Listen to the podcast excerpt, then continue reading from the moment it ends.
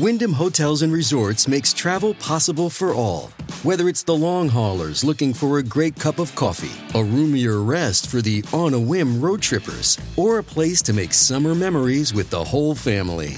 No matter who you are, where you're going, or why, with 24 trusted brands to choose from like La Quinta, Days Inn, and Super 8, your Wyndham is waiting. Get the lowest price at wyndhamhotels.com. Restrictions apply. Visit website for more details.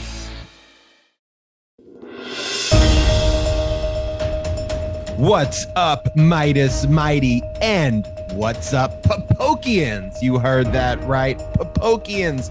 It is a fad that is taking over the United States of America. People are naming their dogs and their cats after the man, the myth, the legend, the expert vacationer himself, Michael Popok, who joins me on MeidasTouch Legal AF as my esteemed co host every Sunday because if it's Sunday, it is legal AF. Michael Popok, what great adventures are you doing this weekend? well, first of all, thank you for that intro. We, uh, we, I am, I am the proud, apparently, puppy daddy of a new puppy that one of our Meidas Mighty actually named Popok. Uh, which I, found remarkable. Uh, I think technically, though, not to, you know, I don't like correcting you, but I think it would be Popokian because my last name is Popok. But uh, listen, I'm thrilled either way. In terms of the weekend, I got bent up a little bit early this morning because I've got a schlep, that's a legal term, to uh, the, the, the farther hinterland of New Jersey with a truck to go pick pick up supply for a uh, law firm office building that we're remodeling, and uh, that's what Popok also does on his weekend. If it's Sunday, it is Popokian Antiquing Day. Popok doing a ton of incredible adventures, and Popok will become, in my opinion, basically the Genghis Khan of the pet world. And what I mean by that is, I think if you trace the lineage of Genghis Khan, his descendants have about 1 billion uh, Genghis Khan descendants. I think that's the same for Charlemagne. I think actually all these numbers are fairly made up now that I'm saying them out loud, but I've been told these things from various sources that I don't now put a great deal of accuracy. But Popok will have his name live on in perpetuity in the names of tens and millions and billions of pets of for dogs. the history of, well, you, it can't be cats. Uh, no, it can't be cats. I'm trying to get hashtag lizards. Popok. I'm trying to get hashtag Popok as a puppy trending, but that's that's just my own personal vanity. Uh, that, that that is, but Popok, you can name your lizards after Popok. You can name your cats, you can name your dogs, you can name your cows, cattle, goats, you name it. Michael Popok will lend his name to Can your I- pets. Let's get into. Can I wait? I want to ask you something. I want to before we get into the hardcore. We're going to leave this. Do you think we could find a way for the Apple podcast or the other ranking algorithms to factor in the amount of pets that are named after one of us? That would be really Well, good. you see, the thing about Popok is, and this is when I met Popok many years back. His competitive spirit is unrivaled. You want Popok to be on your legal team because the man doesn't sleep, he doesn't stop working, and he always wants to find a way to be number one. Because Legal AF podcast was number two, was number two in the entire country on the podcast charts.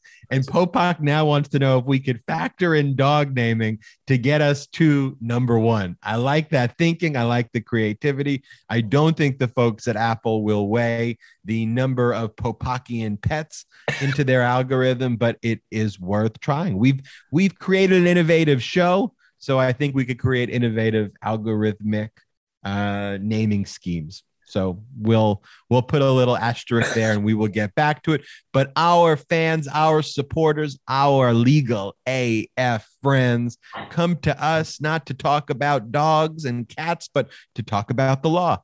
And we need to start talking about what is going on right now in the prosecutions in Trump, Kushner, corrupt, authoritarian, swirling the drain uh, world And let's start off with this story from this week. Popok, you teased it on the MeidasTouch Legal AF Twitter account.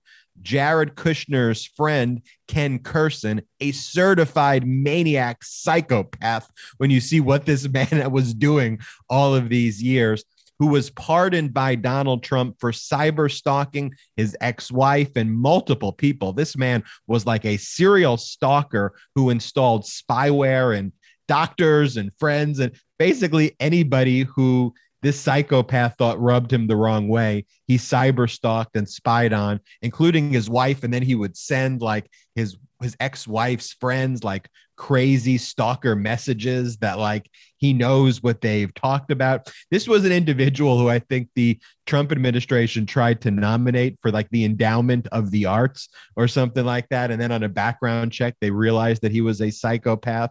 Um, he was charged with these federal crimes. I'm seeing a little Popok doggy wagging his tail in the background right now as I'm talking. Um, but in any way, th- this this individual, Ken Kurson, was charged um, by federal prosecutors. They were in negotiations for a plea agreement for this man being a psychopathic stalker, and then Trump pardoned him. Um, Ken Kurson, Ken Kurson, Ken Kurson was a friend of Kushner. They worked at the Observer together, which Kushner's daddy bought for Kushner, and that's the connection between Kushner and Ken. And Cy Vance charged uh, Ken Kurson recently, this past week, um, following Trump's pardon in the last weaning days of the Trump administration, where Trump pardoned, eh, made all those kind of corrupt uh, pardons. And Cy Vance sending the message fuck you, Donald Trump. Basically, you know, you think you can get away with pardoning people at the federal level, but guess what? You do not have jurisdiction at the state level. And we are going to hold people accountable in our state, even if you, Donald Trump, try to play cronyism and corruption with your pardons. Popok, Popokian, what's going on here? I'm ready. Well, listen, this is a good example that we, you know, we've taught our listeners about the difference between the federal and the state court system. Uh, because for the very same acts of cyber stalking, eavesdropping, and um, computer trespassing, which are all on the books in New York, they were also federal crimes. And the federal prosecutors had brought charges against him. The same gentleman who used to be the editor or the publisher of the New York Observer, a little red uh, business, political, and gossip rag here in New York uh, for what he had done to his wife and other people. He actually loaded uh, keystroke software, cyber stalking software on his wife's computer and then used it to harass her and look at her Gmail and look at her Facebook accounts and all of that. So he got pardoned, and we talked about the pardon process, the constitutional uh, unfettered right of a president to pardon somebody, but only for federal crimes. And so, right after the pardon happened, Cy Vance and the Manhattan District Attorney's Office flew into action mm-hmm. and decided to look at whether there were state law crimes committed in New York, even if they're the same exact conduct as what was pardoned. There's no, there's no double jeopardy. I know a lot of our followers and listeners are probably thinking, well, maybe can you be prosecuted for the exact same thing? You can't in the same system. So in the if he's pardoned on the on the federal side, he couldn't be prosecuted again federally. But he can be prosecuted. A person can be prosecuted on the state court side or the state system side for the exact same conduct. And so, literally, Cy Vance's office took a look at the pardon and said, "No, this isn't appropriate. If there's state law claims here, we're going after this guy." And they're doing the same thing. They're actually looking at Steve Bannon and, and I, here's a prediction, a Popokian prediction, that within the next several months, we may see a Steve Bannon, also pardoned by this president, indictment or a charging in New York by Cy Vance's office for the Build the Wall Foundation and the million dollars that was absconded with by Bannon and the rest. So, so we've answered the question: Can somebody be charged for the same crime even after being pardoned? Yes, in the separate state court system. And that's the message, as you just mentioned, that Cy Vance is sending to all the cronies of Trump. You, you got a midnight pardon by the president, but woe be you if you committed state law crimes because we're coming after you. Popokian prediction number one on this episode of Legal AF. Steve Bannon will be prosecuted by Cy Vance out of the Manhattan D's, at DA's office or Cy Vance's predecessor. But the Or, or prediction, successor. right? Successor. Success, oh, sorry, successor. Um, you heard it there first from Michael Popok. Popok.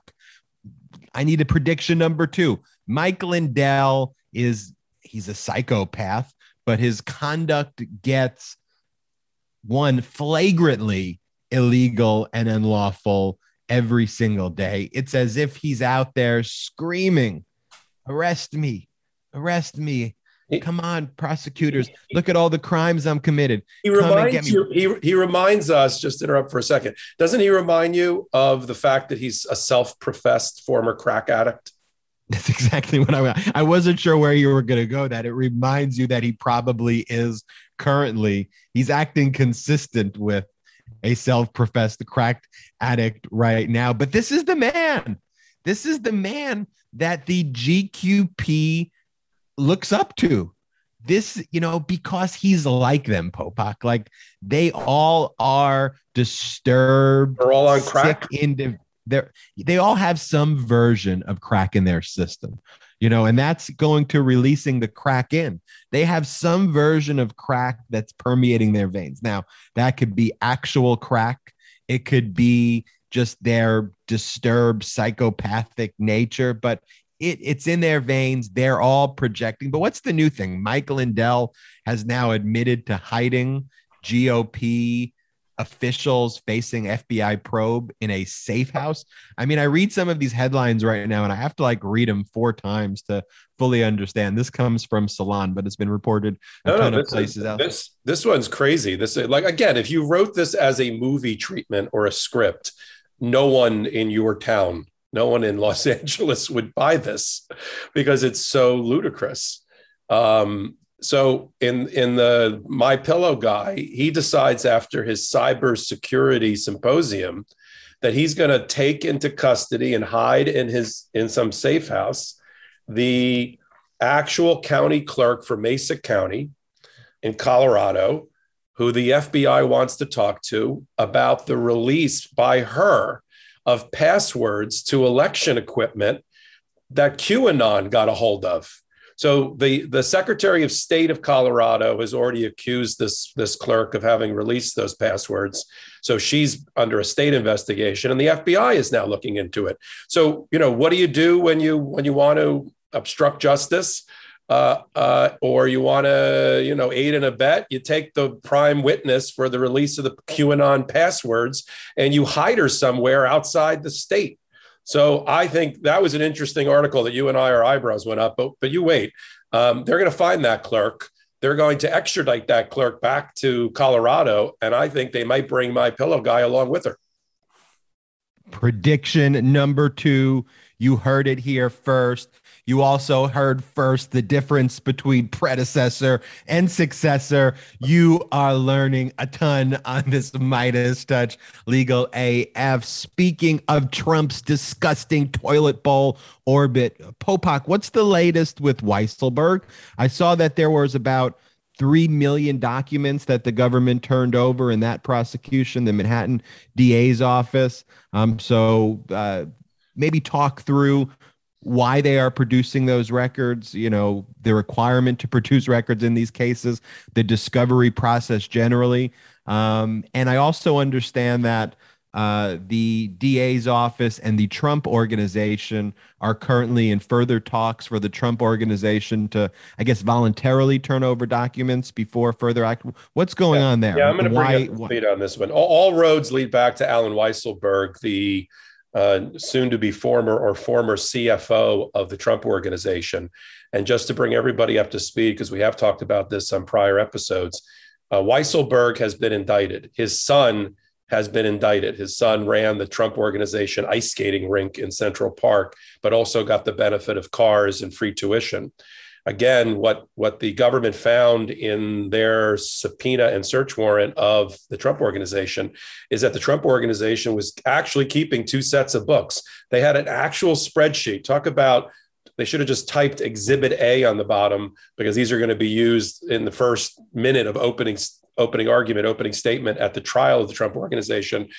They kept spreadsheets that showed how much they paid Alvin Weisselberg in tuition, in in uh, Mercedes Benz for he and his wife, the apartment, the one for his son, and and they didn't disclose it as income. They just kept it as a running expense that the company. So the company took it as an expense and had it on a spreadsheet, but they didn't declare it as income. That is called income tax evasion for our followers and listeners and they have 15 years of that. Now, where did they get all of this information? There was a whistleblower or there was a cooperating witness, and that was the ex daughter in law of Alvin Weisselberg and his son, who, who had in her garage, not making this up, thousands and thousands of pages of documents. I assume, and just so our listeners know, the prosecution, the government has an obligation at the inception of a prosecution to turn over to the other side all information, including what we call exculpatory information, information that would get somebody off the hook or could be used in their defense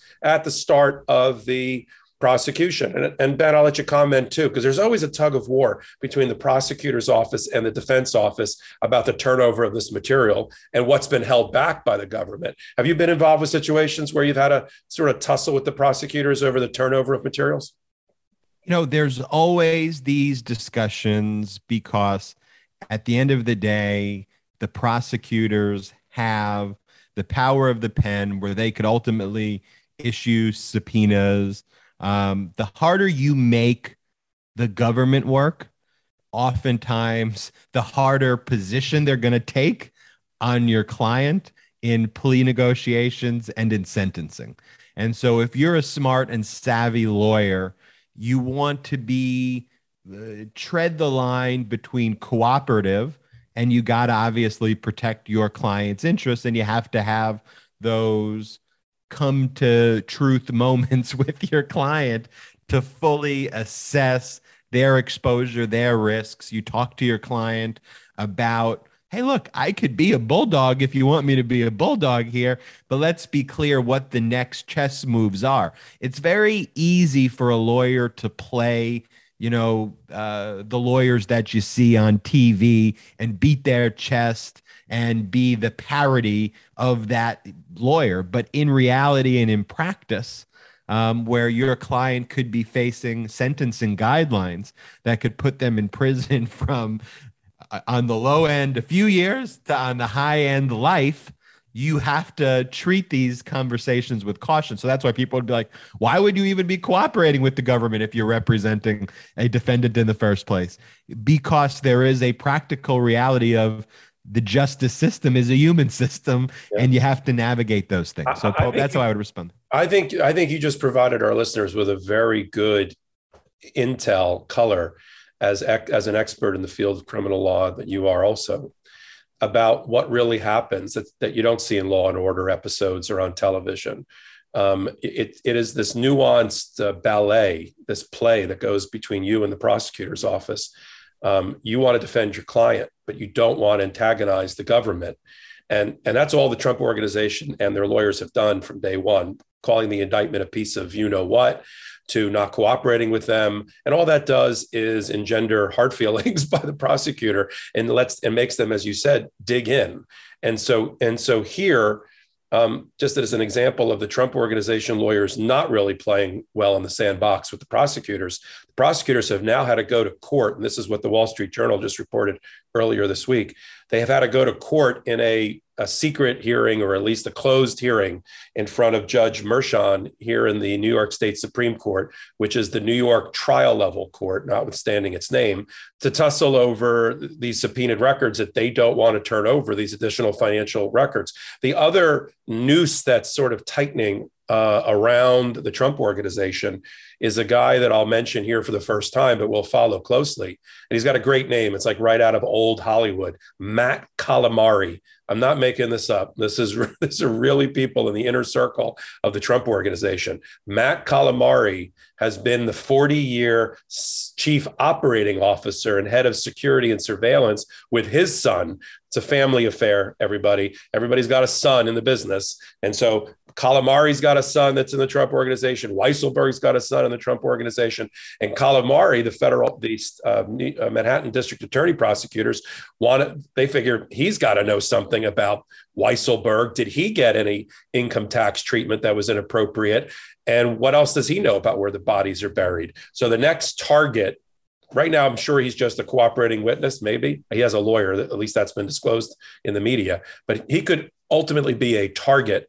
And I think if they take down the, the chief operating officer, the head of surveillance, the, the CFO, and all their sons, what are they trying to do? They're trying to squeeze, the prosecutors are trying to squeeze to get them to flip, to testify in favor of um, you know their case against Trump. And a shout out to fellow podcast and MeidasTouch uh, host uh, Michael Cohen. Michael Cohen was the first one to really surface Matt Calamari's name in his testimony uh, to the government.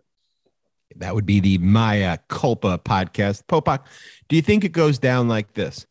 Calamari, I got a fa- I got a favor I want to ask you, Calamari. I need you to go and tell Weisselberg to get Bannon, to tell Lindell to hide that witness in Mesa, to find that bamboo from China to prove. I'm not sure what that's a kind of a Godfather by, Trump. By the way, there. this this Calamari. is this is either the, first of all the fact that i'm able to bring out of you this hidden talent of impersonations is amazing i never i never knew this about you all the years i've known you this is also the the uh, the outline for the worst Godfather sequel ever. Calamari, I got a favor. I got a favor. Go get Weisselberg and tell his son-in-law to go get Bannon and tell Bannon to go tell that Lindell, that pillow guy, to hide that witness, to get me that bamboo. We need we need the bamboo. I mean, you Michael Cohen. Are you doing Michael Cohen? It's a hybrid. Yeah. It's a hybrid of everything. So there we go, folks. We talked about Kurson, the hacking creep. We talked about Lindell, the crackhead. We talked about Trump organization swirling the drain. Can I get another Popokian prediction? Donald Trump, will he be indicted under Cy Vance or his successor and not his predecessor? I think it's going to roll.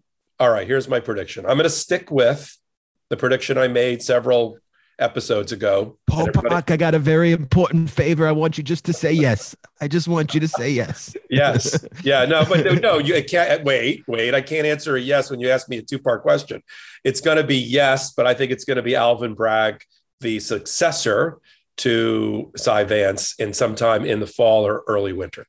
I would love Alvin Bragg to be on this podcast. I just if we were the ones, if we had Alvin Bragg on this podcast and it's somehow our questioning and my Godfather impressions in any way potentially negatively impacted the ability of Donald Trump to get uh, indicted, I would literally probably become the most saddest person ever, which is why I don't want to invite. You know, I just think those Godfather impressions, once you go down that route, you could imagine it becoming a very effective exhibit. We also um, apologize to all of our Italian American listeners by Ben's uh, uh, impersonation.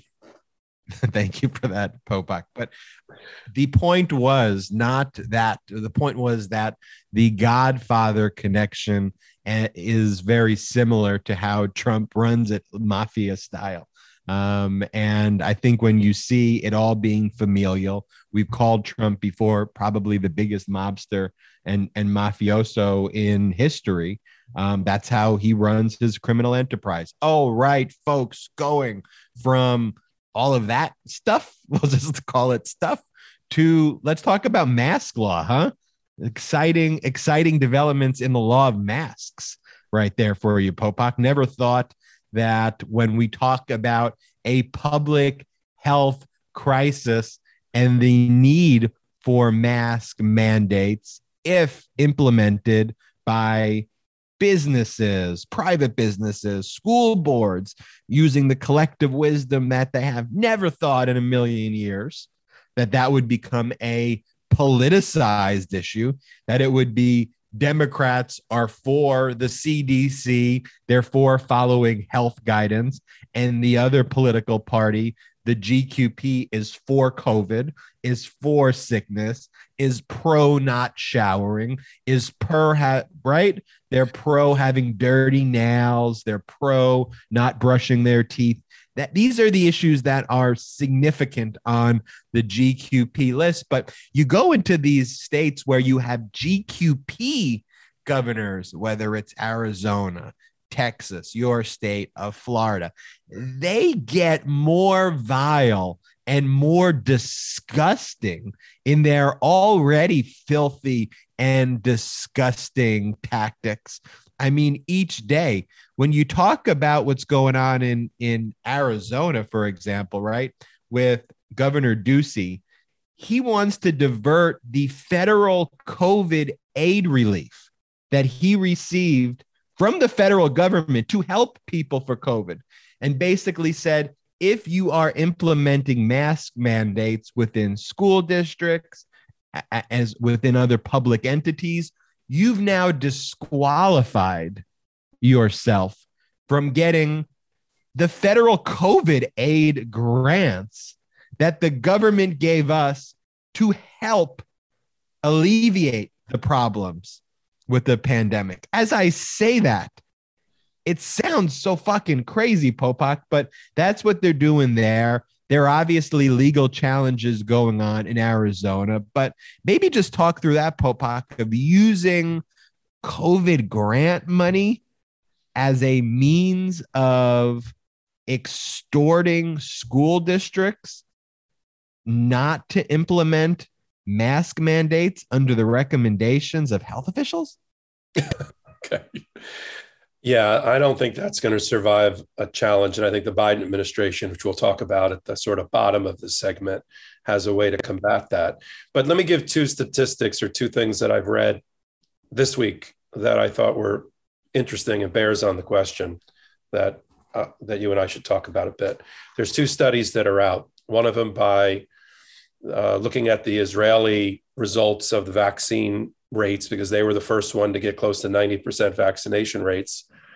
And a study out of London that says that with the Delta variant, vaccinated people carry as much of the coronavirus in their system as unvaccinated people. And the two takeaways from those studies are that one, vaccines decline in their ability to protect you over time. That's the Israeli study because they did it early and now they're seeing the fourth wave because the initial vaccine has sort of started to wear off.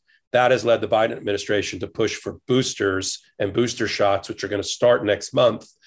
And, and the recommendation that's coming out of within eight months or eight months after your last inoculation or vaccination, you'll need to get a booster shot. That's out of the Israeli study. The scary part was the second study out of London, which is people like you and I that are fully vaccinated and our followers.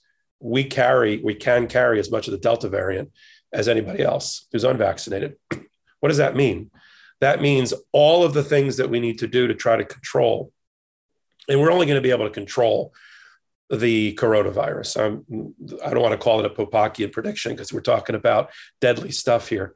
I just don't see a way to remove the coronavirus from our system, our national system, for years. I think it's going to be several years. So we're going to have to just control it and maintain it until it gets, it just sort of variants itself out of existence, mutates itself out of existence. And so we have to do all those things that are necessary for a period of time. I don't want to mislead our followers and listeners, and public policy people shouldn't either. It's not like wear a mask, get vaccinated, the thing disappears in three months. Not happening. Wear a mask, wash your hands. Nobody talks about washing their hands anymore. I don't know why. Maybe it's because you tell me the GQP is dirty as a as a party. Wash your hands properly and regularly. Wear a mask get vaccinated, get boosted, do everything that you can do to help bring this pandemic to an end. That is not a Democratic position. That is not a Republican position. That is a sentient thinking human being position. And so these governors who, for political gain and for reelection, and to try to target and use it as a proxy fight against the Biden administration and the Democrats who are willing to risk their children's health And apparently, their private school children's health. It seems like they could care less against the public school kids, which is where I went to school, and I think you went to school. Yep. They, they don't they care less about them. It's the private school parents, and we're going to talk about these four states and what's going on. But at the top of this this segment, you said to me, "Can a can a governor withhold federal funds that every school should be allowed to participate in, to the tune in." Um, Arizona, for instance, of $1,800 a student would be the benefit that a school district would get from COVID relief, federal COVID relief funds. I don't think Ducey's executive order to try to um, kowtow and beat up school districts to force them to make mask wearing a choice and not a mandate is going to withstand either the Biden administration coming after them or ultimately federal court rulings. Now, again, all roads lead back to where? Meidas Mighty to the U.S. Supreme Court. And it's Michael current. Popok. right. It's called roads lead back to Popok. All leads back to Popok. And then the U.S. Supreme Court. and then the And we Supreme know- Court. And we know who's sitting on the Supreme Court. So all of these cases we're going to talk about. We're going to talk, we're going to touch on Texas. We're going to touch on Arizona. We're going to touch on Kentucky. We're going to touch on Florida. The common denominator here, except for Kentucky, which has a Democratic governor, is that all the Republican governors are using it as a way to get elected or get voted on the next time around or to beat us, beat the Democrats in the midterm election at the expense, sacrificing the health, welfare, and mortality of their electorate. And that's what's going on. But none of those cases have made their way yet to the US Supreme Court, although it's coming and it's coming on a really rapid track. You want to talk about each one first? Yeah, let's first let me reflect on one Yeah. thing. Governor Ducey, the walking deuce, the walking deuce, The walking number two. the walking number two himself, dropping a deuce. I have a lot of other ones, but I'll just I'll leave it there. I'll give you just a quick Governor Ducey, Ben Meiselas story. So when I was doing the Colin Kaepernick case, and remember um, when the uh, Nike campaign was announced that Colin was going to be um, the face of Nike going forward, Governor Ducey went out and basically said that he was going to ban Nike factories from his state because he's a performative piece of shit, Governor Ducey. This is what he does. So he was one of the first governors to go, I will ban Nike. We need to burn the Nike socks.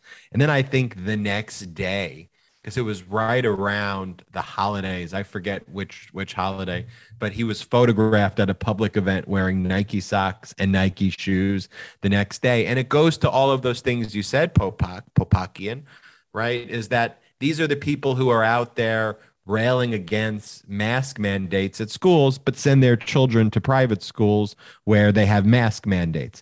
They don't care if your children die. These are people themselves who are vaccinated, who who have their families vaccinated, who are out there spreading anti-vax messages. These are the most vile, low denominator, disgusting people And- in and- the world. The and have and have access to platinum level health care and eat the Trump cocktail of drugs to keep them alive should they still contract a deadly form of the virus. So that's Arizona. I want to go through some of these other states, but Yep. these mass conversations just they're so bothersome that I want to move through them swiftly because I think they frustrate our listeners as much as it frustrates me at frustrating these people. are. You want to revive your your faith in humanity and do Kentucky next because that'll No, it won't revive the Oh, faith in humanity with Kentucky. But yes, let's talk about let's talk about Kentucky there, where you have a Democratic governor who instituted mask mandates. So, aha, let's revive the faith in humanity because we have a Democratic governor. But lo and behold, the Republican legislator voted um, to strip the executive of a lot of his public health powers to begin with. And so his ability to enforce mask mandates um, is he's fighting for the right to do that and the validity of his executive orders. There were prior rulings by um, the Kentucky courts that, based on his executive powers during a pandemic, there were certain things that the legislature could not curtail. But even here, there was a federal district judge who was appointed by you know, who was appointed here by Judge Carter, who said, well, there are some areas, though, that have not been overturned. There are some areas where the legislature curtailed your authority as an executive, and you don't have the power to overrule the Republican legislature when they're saying that you, you know, that these mask mandates are not something you can implement by an executive order. So, on the one hand, Popok, yes, it does revive my view in humanity that a Democratic governor is implementing health policies, but the Republican legislature, they've gone out of their way to harm the people. Yeah. This one's fascinating. Uh, other than, and also you you downgraded President Carter to a judge. You called him Judge Carter, but it, it, he, there's a judge. Well, there's a Judge Carter out in California in Orange County. Right. Um, on your mind. I, look, Popok. At the end of the day, I'm I blame you, and let me tell you why. You're up because early. we are. Let me explain to you why. because we are recording this podcast super early, so yeah. Can go do his antiquing, antiquing. today, and he's going antiquing the whole day. He's doing two days, a double header of antiquing. So I, I jumble predecessor, successor, Judge Carter, President Carter. Your fault, Popok. All right, I'll take. I'm going to take it. So this one, this whole Kentucky thing is fascinating because you've got the let's let's let's uh, identify the parties here, the cast of characters. You got Judge Bertelsman, who's an 85 year old senior status judge appointed in the 1970s by Jimmy Carter, so a Democrat, a Democratic appointee. The plaintiff challenging the mask mandate, the universal mask uh, mandate of, of Governor Beshear, which would apply to public schools and private schools equally, is the Diocese of, of Covington in northern Kentucky, the Catholic diocese. Hold that thought, put a pin in that, our followers. Who is the leading Catholic right now and worked and worked on faculty at the University of Notre Dame on the US Supreme Court? Amy Coney Barrett. So get ready because that case is going to come up to her off of the diocese of the Covington in northern in, in North Kentucky. They challenge it because they want parents to have the right to decide whether they want, I guess, their children to die from COVID.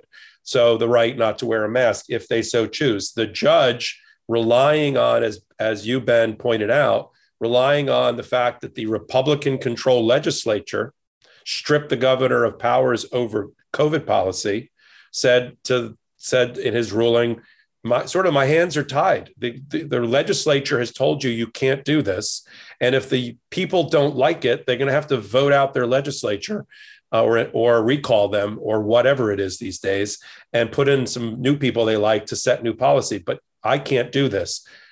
The interesting part of this, though, the twist of this private and public school dichotomy that you and I have talked about as a theme in this in this podcast, is that it that ruling does not apply to the state school board, which has ruled that in public schools, kids have to wear masks. So, kids in public schools in Kentucky are going to have to continue to wear a mask, thank God. But the private school kids have now won the right, at least as far as this federal judge is concerned, not to wear a mask. Now, the judge is still here's inside baseball the judge is still considering on briefing by both sides whether this ruling only applies to the counties that are like involved or it applies to all the counties in kentucky. But either way this is going to be fast tracked with all these other mass cases to the us supreme court in the next probably 90 days i would think.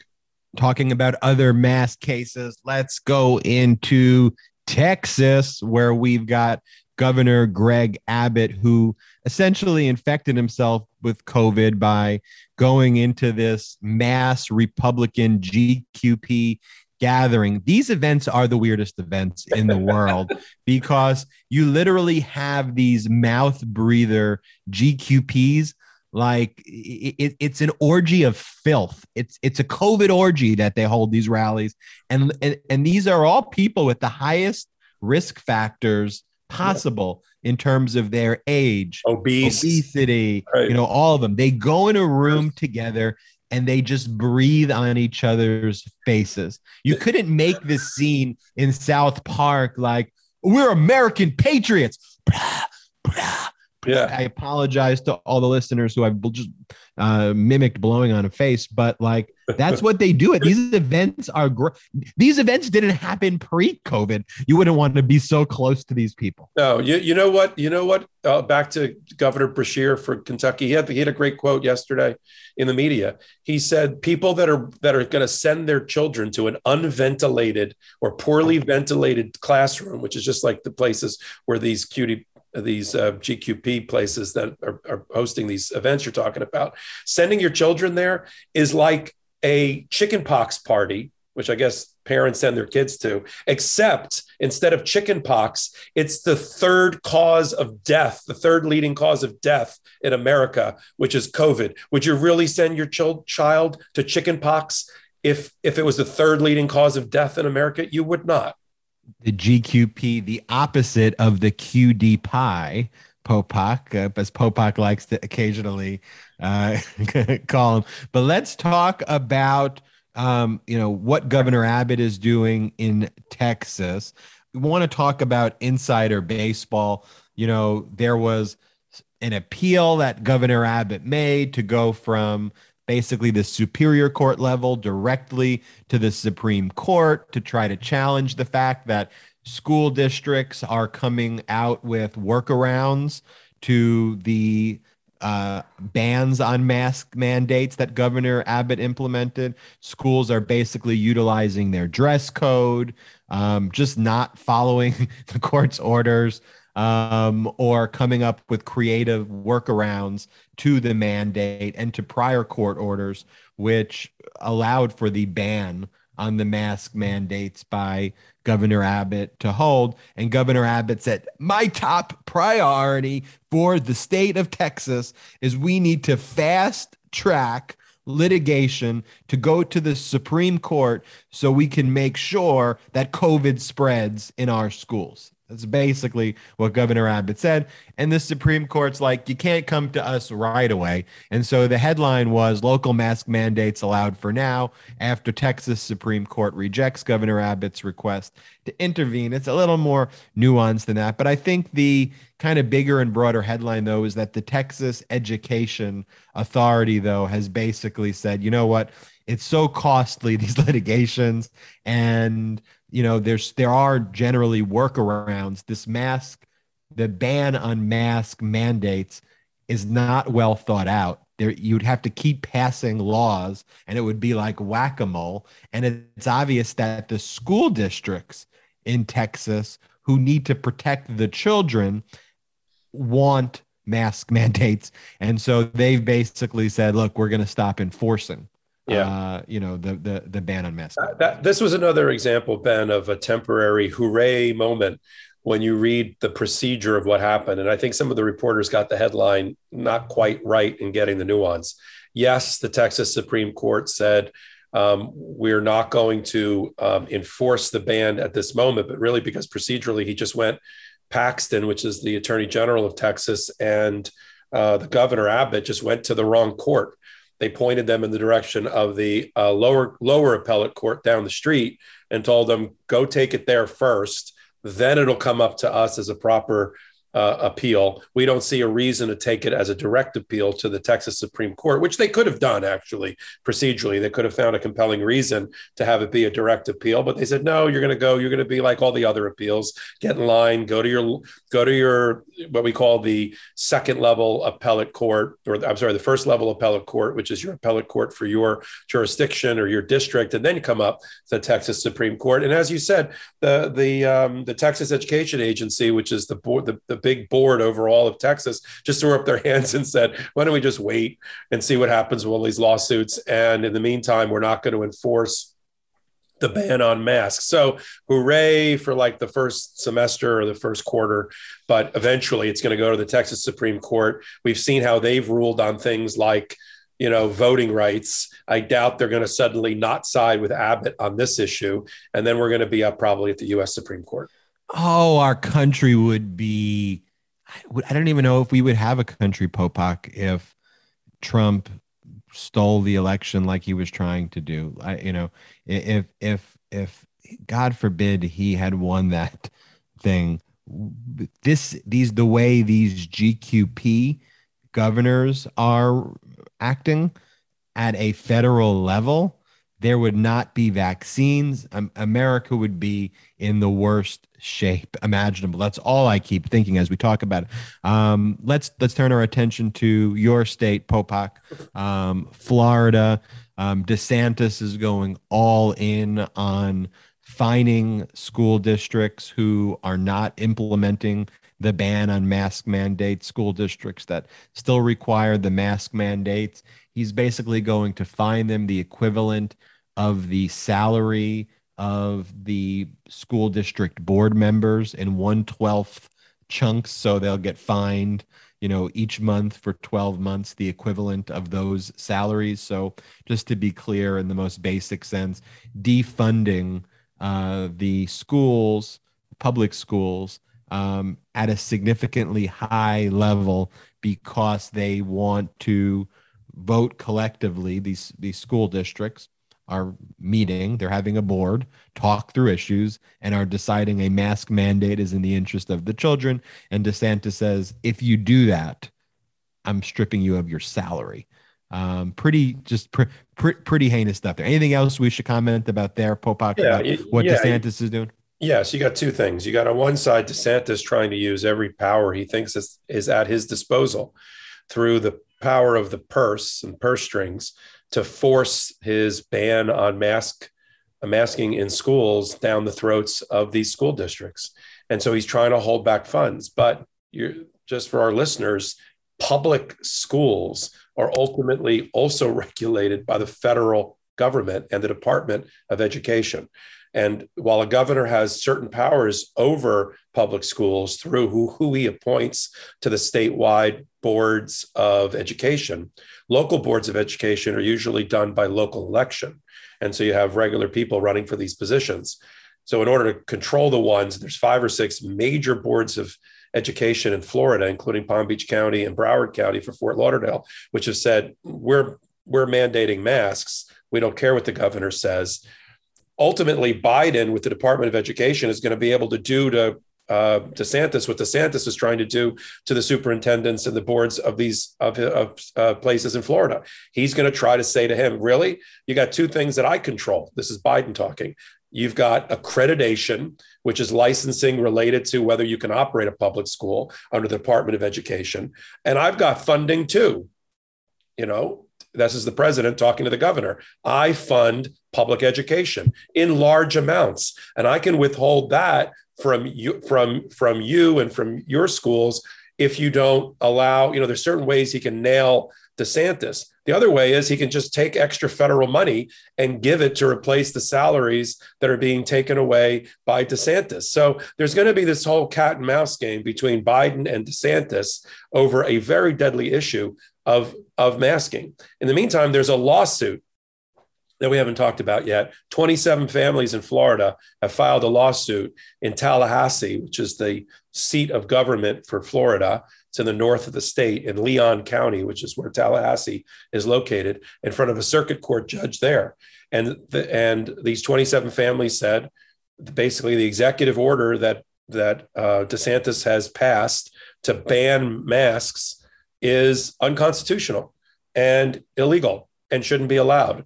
Of course, the state and DeSantis and the attorney general for the state ran into Leon County Court and said, motion to dismiss, dismiss this case for two reasons. One, substantively, the governor has the right to do these things and there shouldn't be a lawsuit over it. And secondly, standing. And you and I have talked a lot about standing over what's now 18 or 19 episodes, which is these particular plaintiffs don't have the right to seek redress for their injury in a courtroom. They're going to lose on the standing argument. I think the judge has already found that these 27 families are proper parties to bring this issue into a courtroom. And the judge has just ruled this week that the, he denied the motion to dismiss. He said that the families and ultimately the policy needs to be addressed in a court of law with a full record, with evidence, with testimony, which is going to happen next week. Um, uh, he gave them a week. We're on a temporary injunction fast track in Leon County.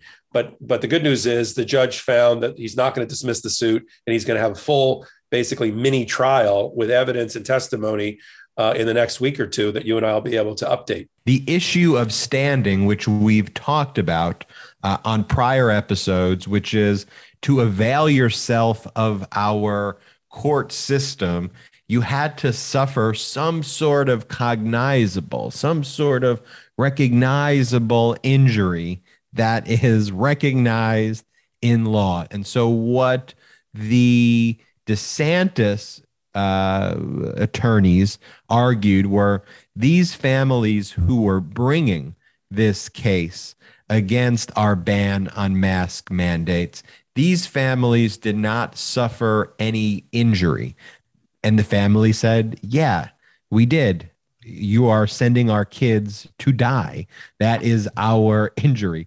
And so that's how they got over standing. And you you reflect on the issue of standing where courts had found that certain entities did not have standing.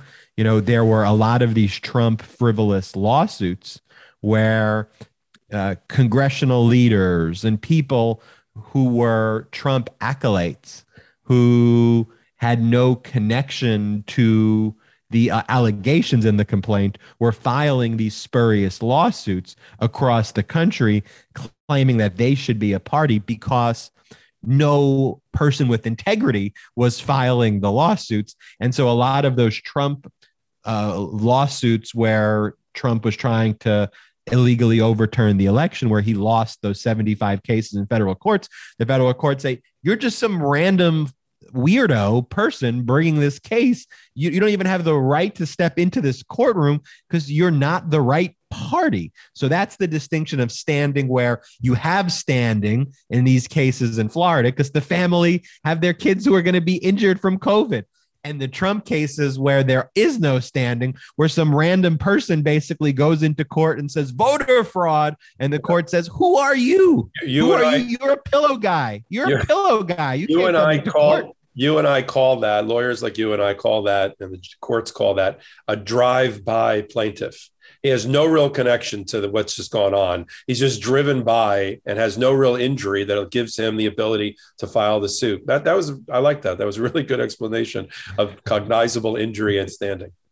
Quote i'm directing the secretary of education to take additional steps to protect our children biden said this week. This includes using all oversight authorities and legal action if appropriate against governors who are trying to block and intimidate local schools officials and educators that came from president biden this week to his education secretary our education secretary miguel cardona. And Miguel Cardona, education secretary, also stated that he would be looking into working with the civil rights division as well within the Department of Justice if these governors are discriminating against families who want to keep their children healthy.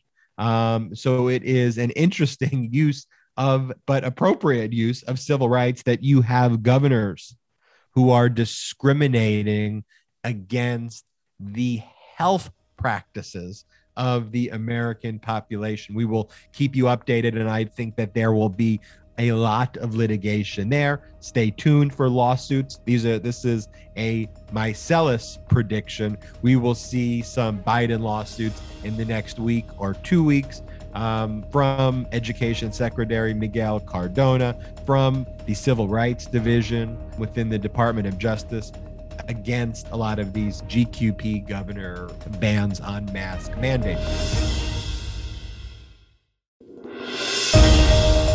Updates, updates. We've got updates on Legal AF. That song gets cringier with age, but no worries. What gets cringier with age are the cyber ninjas, this crazy group that hails from Popok State of Florida who had no background whatsoever in election audits. They were brought in by the Arizona legislature to conduct a fraudit, a complete sham audit where they literally like broke election machines and used the wrong tools and then hid the data in like a, undisclosed location in Montana, a complete and utter shit show, embarrassing and disgracing the Arizona GQP, just all election integrity. The Arizona Board of Elections had to order new machines for millions and millions of dollars because these cyber ninjas, like, literally destroyed the integrity of the underlying machine. The, the, the, Department of Justice has warned other states that they're not going to allow that kind of audit in the future without federal government civil rights supervision. It is one of the most outrageous things. And then you look at the GQP governors across the country. The DOJ has to say that, Popok, because these other GQP uh, leaders who want to spread COVID, they also want the cyber ninjas in their states yeah. to fuck it up there. That's what I mean. This is what they want. They really want to destroy the United States of America. Anyway, the Court of Appeals, State Court of Appeals in Arizona, ordered the cyber ninjas, even though the cyber ninjas are a private company, because they were hired under a contract by the legislature. They are now an arm of the state based on this ruling and based on common sense. And they can't shield their records from public records requests. And they have to turn over their emails, their data, you know, all of their information because they were hired by the government to do this. Of course, this triggered the uh, Senate um, who was one of the responsible parties for bringing these Arizona cyber ninjas in. We are outraged by this ruling. We want them to keep their data private. Like these are the most disgusting people in the world, Popok. When they lose these rulings and they appeal, what they're fighting for is to keep the cyber ninja data private. For what purpose? Other than because you know you've just aided and abetted a fraud and want to cover it up? There, there. We're opening a chapter of uh, Legal AF Law School. Public. We're going to make public records law fun with an explanation. The, the basis of public records law, whether it's the Freedom of Information Act, what's referred to as FOIA on the federal side, or every state has on its books a requirement that government be conducted in what Florida calls in the sunshine, meaning the old phrase of sunshine is the best antiseptic. You want to bring into the public proceedings, rulemaking, decision making, and public records so that the public and watchdogs like the American Oversight Group, that was the plaintiff in this case, which is a nonpartisan um, uh, um, watchdog who uses public records in litigation in order to expose frauds like this. You need public records in order for people to exercise their rights and to supervise these types of events. Bad people, like the Republican controlled Arizona Senate, they don't want these records to see the light of day because they're, doing underhanded things. Um, and so the tussle that happened here is what, besides the government itself, are there entities that were private entities like cyber ninjas? They're not a government entity per se but but because of how they are brought in to do a government function are they subject to the public records law just like they were a part of the government? And this judge about the maricopa county audit said they are that cyber ninjas are basically doing a, they were hired to do a government function which is audit. There's no such thing as a private audit of election and voting in a state. And therefore they're subject to the public records law the sunshine law if you will just like any other government official. And so this the, the, the senate in arizona lost that. This is going to be appealed does it go? Does that go to the U.S. Supreme Court? I don't think so. I think it'll rise and fall in Arizona, but we'll see.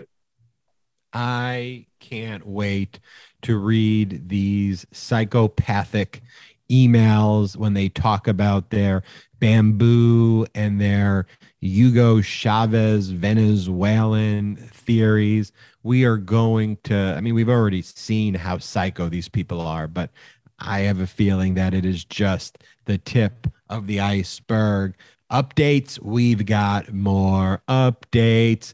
Biden eviction ban is heading to the Supreme Court. For all of those MeidasTouch legal AF listeners, you'll recall from past podcasts, we've been file been following the stages of this eviction bans. There have been certain chapters of the National Realtors who are saying we want to evict people right now. Um, this eviction ban shouldn't hold. The CDC does not have the authority.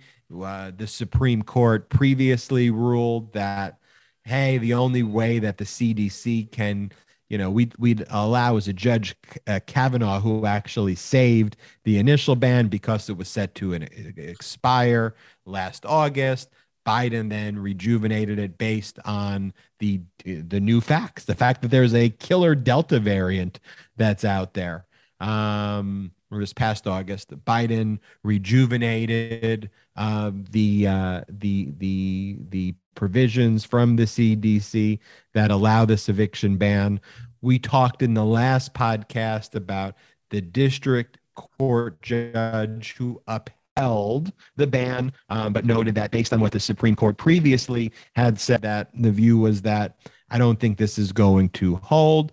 Um, it's interesting. This was a three person panel after the district court judge ruled last week, Popok. Um, it was a 3 0 decision in this panel um, at the DC Circuit Court. And one of those was a Trump appointee, which I found interesting that it wasn't two to one because of the facts in the Delta variant. And what do you think is going to happen here, Popok, now that it heads to the Supreme Court? Because yeah. You would think, based on the prior ruling, that the Supreme Court will strike down the eviction ban, but also the Delta variant's the real deal.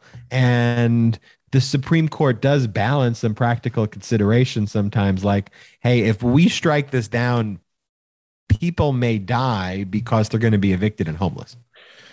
Yeah. So so Justice Roberts, we read on the last day or so, has has now ordered that the case is going to be at the Supreme Court and has ordered that the government have until I think tomorrow to fully brief the issue because this is on a really fast track. And now the Biden administration is going to have a, you know, a, a tough road to hoe here, a heavy lift to prove to this ultra conservative bent, ultra right wing bent Supreme Court with Alito, Thomas, Coney Barrett, Gorsuch, we'll put Kavanaugh in a separate position for a moment, to convince them that this is different. This policy, because of Delta, is different than the one that those, at least four of them, already said that they hated and found unconstitutional. Kavanaugh looks like to be the swing vote because of his his concurrence, which allowed the prior ban to stand for a short period of time. But I'm not sure with the record that's now been developed, it's going to be enough for for the Biden administration to overcome the strong you know right wing pull of the court on this issue given the tea leaves from the last case. So if i was and it's really hard here because these things are moving quickly. The, the acting solicitor general which will be the person that the biden administration will use to argue the matter file the brief. He doesn't have a lot of time to even collect friends of the brief friends of the court briefs, amicus curiae briefs. It's just going to be sort of their office generating the papers, and then they're gonna they're gonna see what what happens with the court on oral argument. I think they get oral argument on this. If I were a betting man, I think it's going to get struck. I think it's going to get stricken. I think this Supreme Court is just waiting, at least four of them, just waiting. And I think I don't think Roberts gets pulled over, but I think Kavanaugh does at the end. I think this is this eviction ban is going to go by the wayside. Popok, what the people want to know though is the following: Are you a betting man? I am.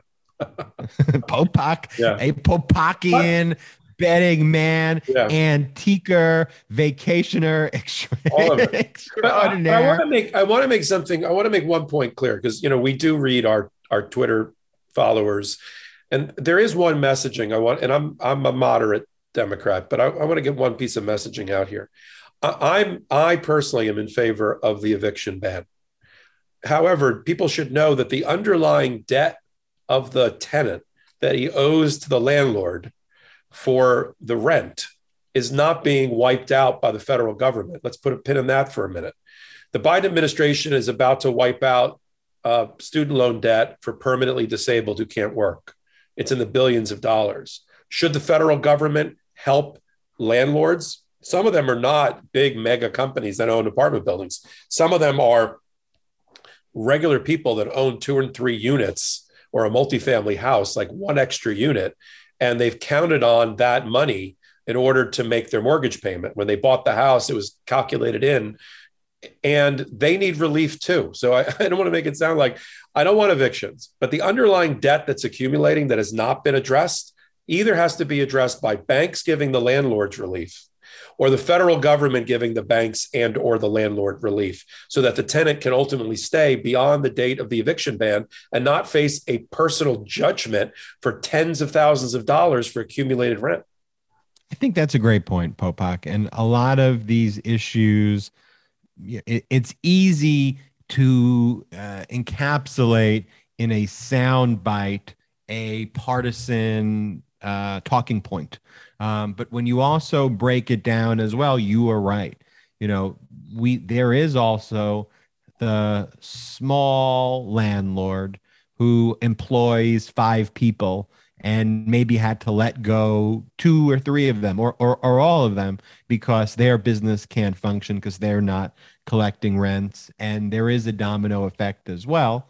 Um, you know, there also are, though, um, more exploitive uh, landlord situations, though, that become the poster child for them wanting to evict people who shouldn't be evicted during this time period, um, you know, because of the horrible pandemic situation. So it is it is definitely nuanced, but also the Biden initiatives, um, you know, I hope are holistically addressing these economic these economic issues. But Popok, the GQP wants to bring us into perilous economic conditions such that the billionaires can get away with highway robbery while everybody else the, the remaining 99% oftentimes will you know will suffer that is their modus operandi so we've talked about the Trump crackhead crew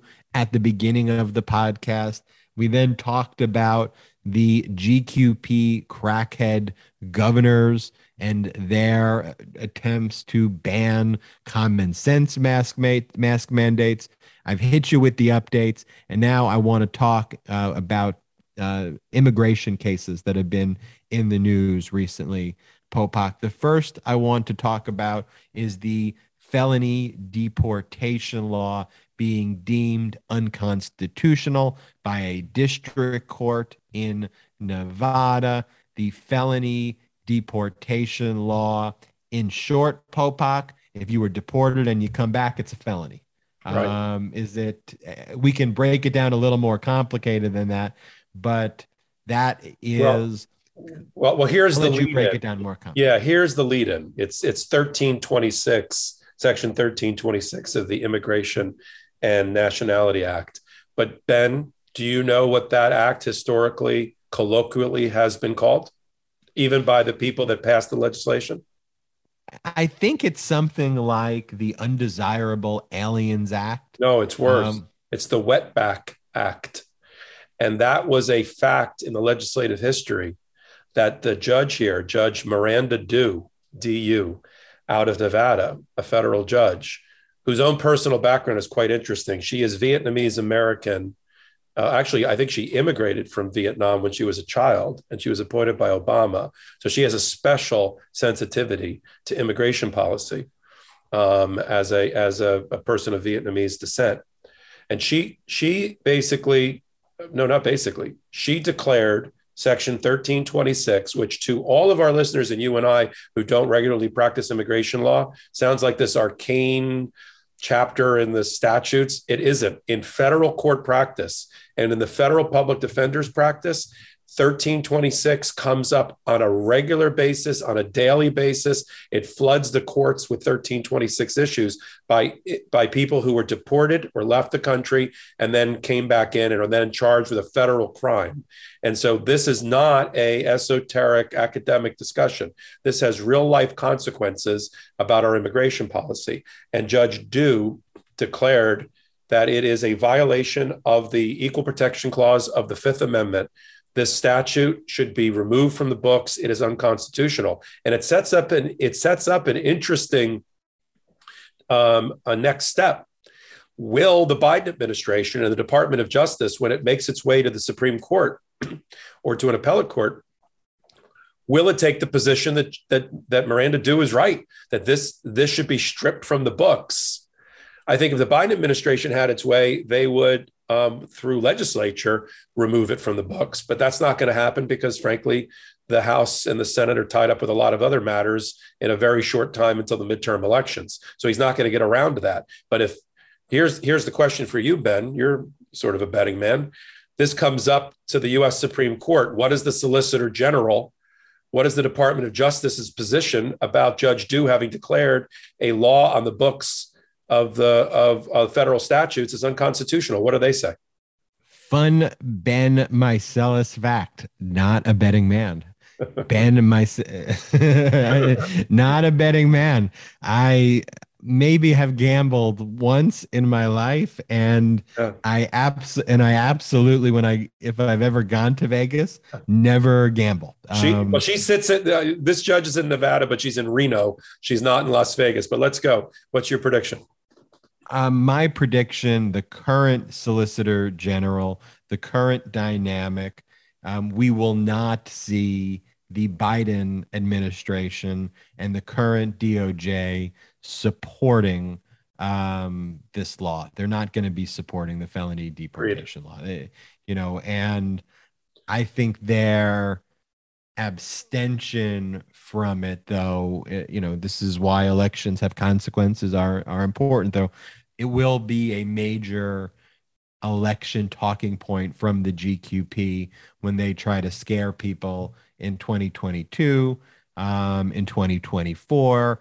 and they will use the lack of enforcement there to basically say, and, and you've seen it already. So they're soft on G- criminals, right? Soft on, yeah, exactly. So, so that's where I think it, I, I think it goes. But um, well, what you know, do you think one, the Ninth Circuit does, Ben? Because it's going to go to the Ninth Circuit, your your home state appellate court, which leans a little more liberal. What do you think the Ninth Circuit does?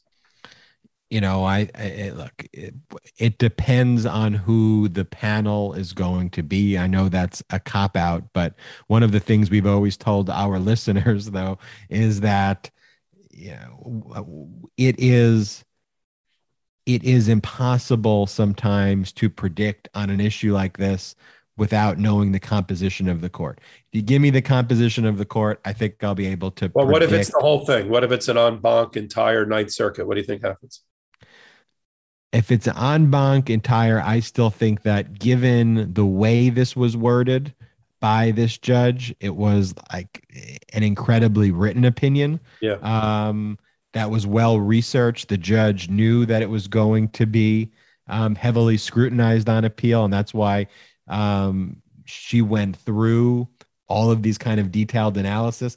It would be hard to support the law give especially where we are now with its entirely racist roots i mean the roots of the law literally as you you know what you said you know i, I called it the undesirable alien act which is one of the names that it had i just don't think you you can uphold a law that yeah just that outwardly uh, discriminates in its legislative history i agree with you i don't think the wetback act survives the ninth circuit sitting. Where does the Ninth Circuit sit? Does that sit in Sacramento? Where does the Ninth San Francisco? I don't think the Wetback Act is going to survive the Ninth Circuit, but we'll we will post our listeners with updates, updates as they develop.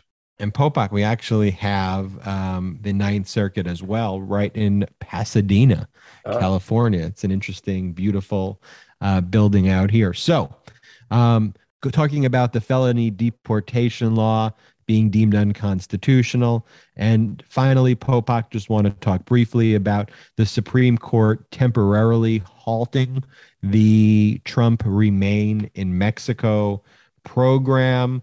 It's very temporary, like in a few days. Tuesday. Um, by Tuesday. Um, but the but the DOJ went in and said you need to remember there was a what it was a Texas district court judge that struck down um, Biden's non-enforcement of Trump's Remain in Mexico program, right. and um, tell us about that, Popok, yeah, of, that, of, that, of, that, dynamic. Yeah, because I we, we probably just teased out and whetted the appetite of our listeners with the Remain in Mexico part.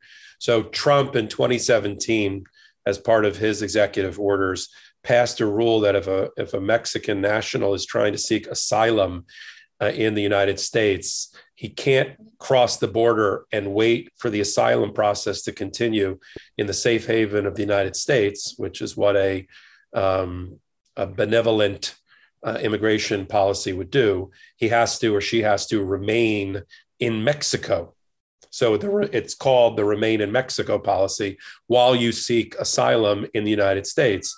And of course, the people that are seeking asylum are often seeking asylum because of persecution, legitimate fear of death. They've gone up against the drug lords and the whole family could be killed. And now they have to remain in Mexico instead of having at least a temporary safe haven, safe haven while their application is being considered. Sounds like a terrible and not generous, inappropriate immigration policy. And it is. It was challenged by the Department of Justice and other people but unfortunately in Texas, which is where it was, of course, filed, in Amarillo Division of the Northern District of Texas Federal Court, they pulled federal judge Kacsmaryk. Why does that matter? Because Kacsmaryk not only was appointed by Trump, but he was also the deputy general counsel of First Liberty Institute, a supremely conservative religious freedom group. So you know where he was going to vote on this. He voted that the that the um, remain in Mexico policy, which was set by uh, Trump by executive order, not even by legislation of the full Congress, needed to be remain in place, and that Biden couldn't, through a stroke of his pen, as you like to say, Ben, remove it by executive order. Why I have no idea. But the Department of Justice ran with with as fast as they could to the Supreme Court and filed just yesterday or on Friday they filed an emergency application to have the Supreme Court block that decision and allow people to come into the United States while they're, they're while they're waiting for their asylum application to be ruled on. The Supreme Court Judge Alito, who is again, we're back to who's the duty judge for each each of these circuits, and the circuit for Texas works its way up to Judge Alito. Judge Alito stayed the order so that's sort of in favor of Biden, but temporarily until literally two days from now, Tuesday.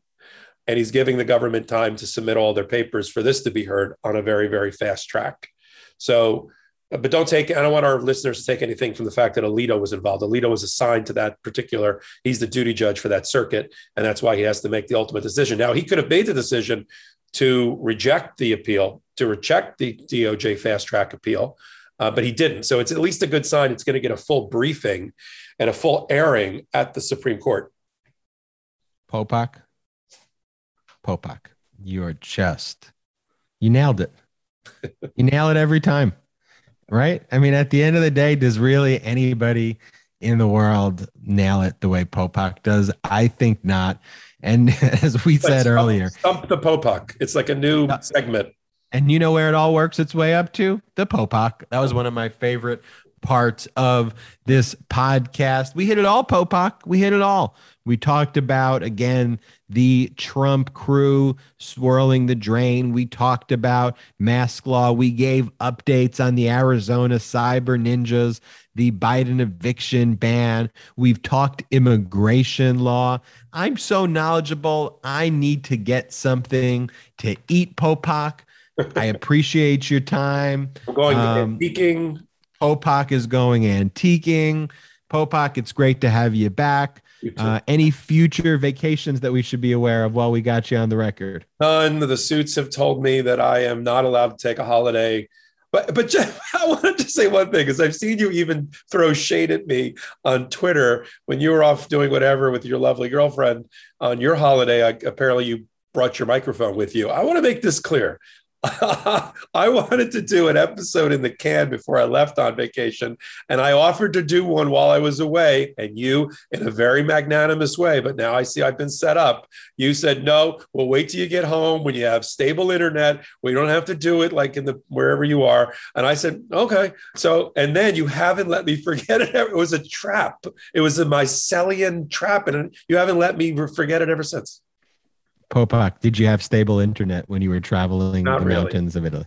Not okay, really. there you have it, folks. Closing argument. I rest my case, and we rest our case on this edition of MeidasTouch Legal AF. We are so grateful for all of your support. Thank you for making MeidasTouch Legal AF one of the most listened to podcasts, the number two most listened to podcast in all of the United States of America last week. I'm Ben Meiselas. You got Mr. Popok himself, the Popokian right there. Super shout out to the Meidas Mighty. Closing words, Popok. Just I'm always I don't care what time of the day it is. I look forward to seeing you on Legal AF. I look forward to seeing you, Popok. We'll see you next time, same place. If it's Sunday, it is legal AF. Shout out to the Meidas Mighty.